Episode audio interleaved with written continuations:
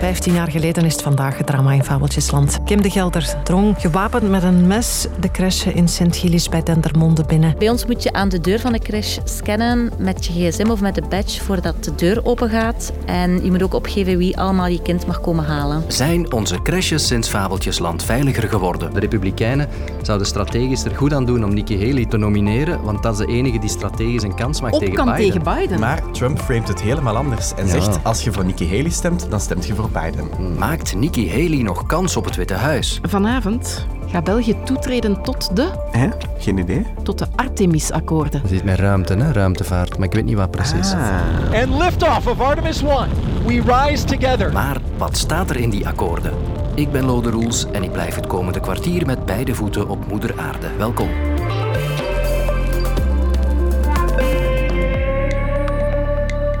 We herdenken een trieste verjaardag vandaag. Exact 15 jaar geleden richtte Kim de Gelder een bloedbad aan in de crash Fabeltjesland in Dendermonde. 23 januari 2009. Ik herinner mij die dag nog goed.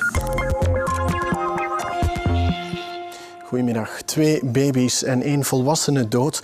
En nog eens tien gewonden. Dat is de dramatische balans van een dolle moordtocht die zich vanmorgen heeft afgespeeld in Dendermonde.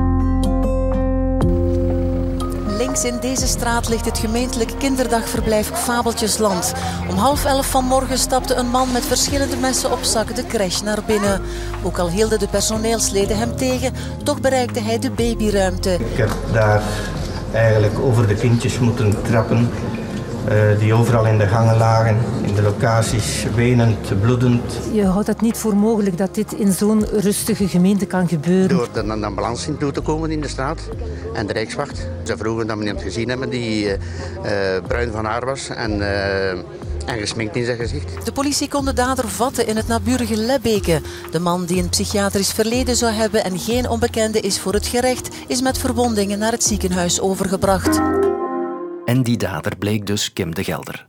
Hij kreeg levenslang en zit tot op vandaag opgesloten in een forensisch psychiatrisch centrum. Maar wat als hij vandaag zou toeslaan? Zijn onze crashes nu veiliger dan toen?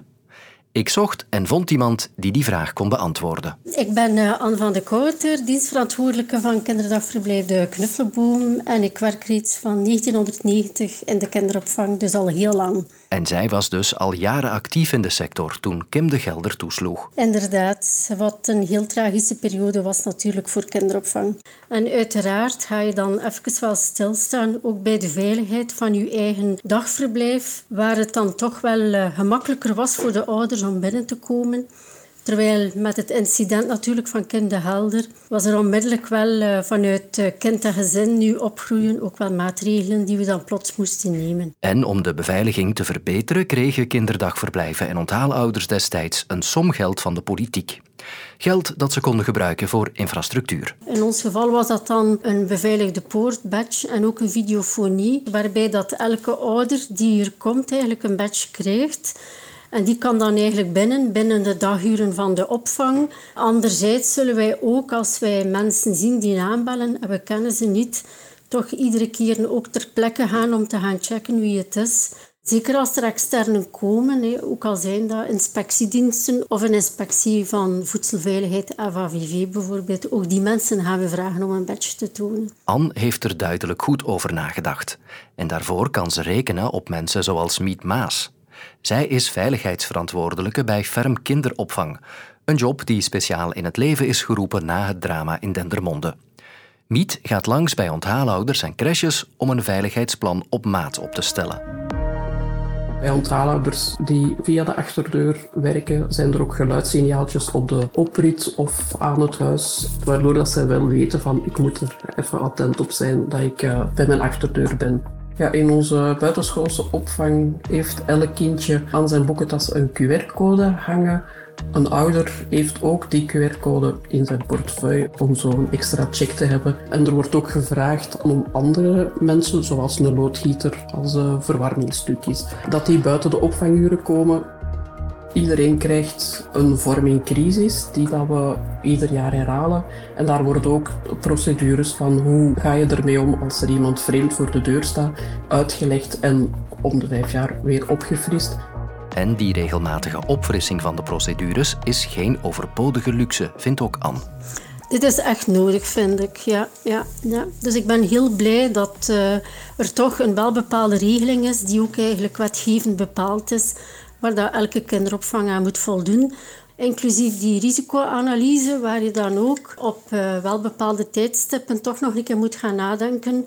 Waar zitten mogelijk nog eh, de zaken waar toch mensen eigenlijk uh, ongemerkt kunnen binnenglippen? Want dat zorgt niet alleen voor de veiligheid van de kinderen, maar ook voor de veiligheid van alle begeleiders die hier werken. Dus het is zeker veiliger geworden met het incident van Kinderhelder.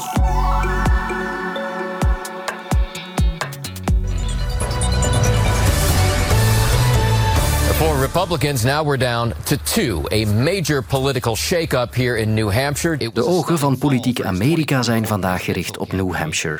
De Republikeinen in die staat bepalen wie er voor hen op de kiesbiljetten mag bij de presidentsverkiezingen in november van dit jaar. En eigenlijk zijn er nog maar twee namen die ertoe doen. We will make America great again. Donald Trump. I'm Nikki Haley and I'm running for president. En Nikki Haley. De weg naar het Witte Huis is nog lang. Wie het in het najaar opneemt tegen huidig democratisch president Joe Biden, dat moet nog beslecht worden. Maar ex-president Donald Trump heeft wel de beste kaarten. I'm the president of the United States. Binnen de Republikeinse partij kan Trump momenteel rekenen op twee derde van de stemmen.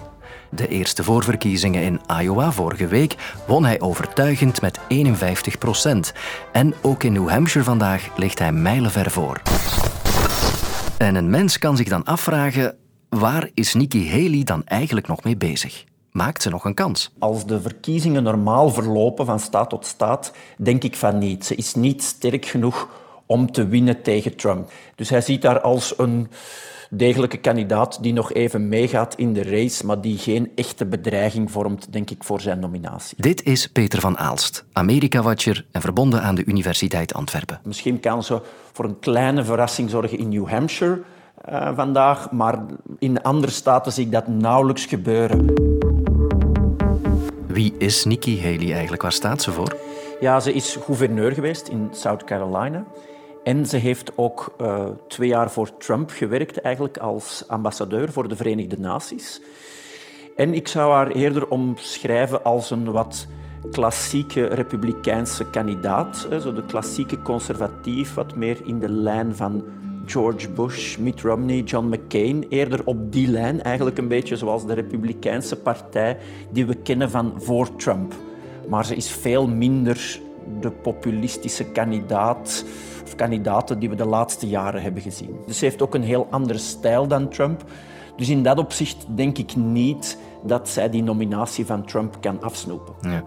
Is het dan eigenlijk geen kwestie van dagen of zelfs uren voor ze de handdoek in de ring zal gooien? Wat denkt u? Dat is speculatie. En ik denk ook niet dat ze na New Hampshire, ook al moest ze daar wat een tegenvallend resultaat halen, dat ze meteen de ring zal gooien. Ik, ik heb ook het gevoel dat ze wat wel voldoende middelen heeft om ook langer in deze race te blijven en zich ook kan tonen als iemand met potentieel voor de toekomst. Ja, hoopt ze misschien ook om de running mate van Trump uiteindelijk te worden en dus kandidaat vicepresident? Daar wordt over gespeculeerd. Anderzijds denk ik, als je ziet naar wie dat zij is en haar carrière, denk ik niet dat ze naast Trump zal gaan staan. Ze weet ook van de voorbije jaren dat alle mensen die met Trump intensief hebben samengewerkt, het heel moeilijk overleven is. Op een bepaald moment gooit Trump je toch onder de bus, om het zo te zeggen. Het is ook met Mike Pence gebeurd. En dus ik denk, ik, ik schat daar iets te hoog in of iets te verstandig om die keuze te maken, maar je weet natuurlijk nooit. Nu, strategisch is het voor de Republikeinse Partij misschien net wel de betere keuze, toch, Nikki Haley? Want zij kan misschien heel wat onbesliste kiezers uh, bekoren, of zie ik dat fout? Nee, dat denk ik niet dat je dat fout ziet, maar dat is natuurlijk een heel theoretische discussie. Je moet natuurlijk eerst die nominatie winnen binnen je eigen partij. En daar maakt ze weinig kans. Het klopt dat zij misschien ook wel wat onafhankelijke kiezers aanspreekt, zelfs misschien wat democraten. Natuurlijk is er ook nog niet echt campagne gevoerd tegen haar vanuit die hoek. Men zal dan plots heel sterk beginnen benadrukken dat ze voor Trump gewerkt heeft, dat ze Trump altijd gesteund heeft, hem nauwelijks heeft veroordeeld en dat soort zaken. Dus dat soort campagne hebben we nog niet te zien. Ik denk dat Haley enkel van belang is vanuit het idee dat Trump mogelijk door rechtszaken zou verhinderd kunnen worden om die kandidatuur helemaal op te eisen. En dan wordt zij plots terug relevant. Oké. Eh, ik heb nog één vraagje voor ik u laat gaan, meneer Van Aalst. Ik denk dat uh, heel wat buitenstaanders toch verbaasd zijn over die ongelooflijke comeback van Donald Trump. Hè? Absoluut. En niet enkel als buitenstaander. Ik sta daar ook echt van te kijken met grote ogen. Ik, denk, ik dacht ook na 6 januari, na die aanval op het Capitol, oké, nu is het gedaan met deze man. Dan volgen al die rechtszaken, denk ik, oké, dit kan hij niet meer overleven. Maar zijn basisaanhang in die partij is zo groot dat je nu ook ziet dat al die kandidaten die uit de race stappen zeggen oké, wij adviseren om voor Trump te stemmen. Er is denk ik ja, er is een groot aanzien voor hem en er is ook wat angst voor hem die maakt dat hij die partij volledig in handen heeft. Oké. Ja, Dank u wel voor de expertise hè, bij de strijd. Hoeveel handtekeningen zou een minister of een staatssecretaris in zijn loopbaan zetten? Handtekeningen onder wetten en besluiten intentieverklaringen, vergunningen, benoemingen en visieteksten. Maar de krabbels die onze staatssecretaris voor wetenschapsbeleid en minister van Buitenlandse Zaken vandaag zetten, die zijn toch wel heel speciaal. Want met die handtekeningen treedt ons land toe tot de Artemis-akkoorden. Sorry, de wat? De Artemis-akkoorden zijn een set van afspraken die worden gebruikt om de samenwerking te regelen, zowel op de maan, maar ook in de ruimte. Ja, dat dus. En Space Law-expert Sarah Moons kan er mij alles over vertellen. And here we go. We tellen af. 7, 6, 5, 4 stage En we vliegen erin. Boosters in ignition. Je mag dat zeker spelregels voor de ruimte noemen. Het gaat over een aantal belangrijke principes. Principes die ook al werden vastgelegd in bepaalde ruimtevaartverdragen. Maar ook een aantal nieuwe zaken die worden toegelicht en die dus nu worden afgesproken onder de landen die die ondertekenen. Bijvoorbeeld heel belangrijk is het gebruik van de ruimte en de maan ook voor peaceful purposes. Dat wil zeggen vredevolle doeleinden. In deze tijden is dat niet onbelangrijk en we willen geen oorlog in de ruimte. Maar twee, ook bijvoorbeeld, we willen dat alle, alle zaken die we op de maan gaan doen, dat daar afspraken over zijn. En we willen vermijden dat als iemand op de maan landt, dat een ander land op, op hetzelfde stukje landt. Dus we gaan ook ervoor zorgen dat de data, de wetenschappelijke data die eruit komen, dat die gedeeld worden, dat die beschikbaar zijn. En ook heel belangrijk tegenwoordig, ruimtepuin is een groot probleem omdat je dat niet zomaar wegkrijgt. Het afval in de ruimte, dat blijft daar, tenzij dat je dat gaat verplaatsen, wat heel duur Dus het, het vermijden van het ontstaan van ruimteafval is iets wat ook in die Artemis-akkoorden wordt afgesproken. En we gaan zo weinig mogelijk ruimteafval maken. Dat staat er dus allemaal in die dikke bundel met afspraken. En geef toe, het klinkt mooi, allemaal samen vredevol door de ruimte zweven. Maar is ruimtevaart niet vooral ook een wedloop waarbij we elkaar vliegen afvangen? 10, 9, 8, 7, 6, 5, 4, 3, 2, 1. We have liftoff. Et décollage staan landen wel te springen om die Artemis-akkoorden te ondertekenen. Gaan er ongeveer een veertigtal landen van over de hele wereld. Dus er is veel interesse. Ze zijn, eh, de Artemis-akkoorden zijn eh, opgesteld in 2020 en we zijn nu een paar jaar later en we zien dat de belangstelling toch wel toeneemt. India heeft akkoorden getekend, China niet.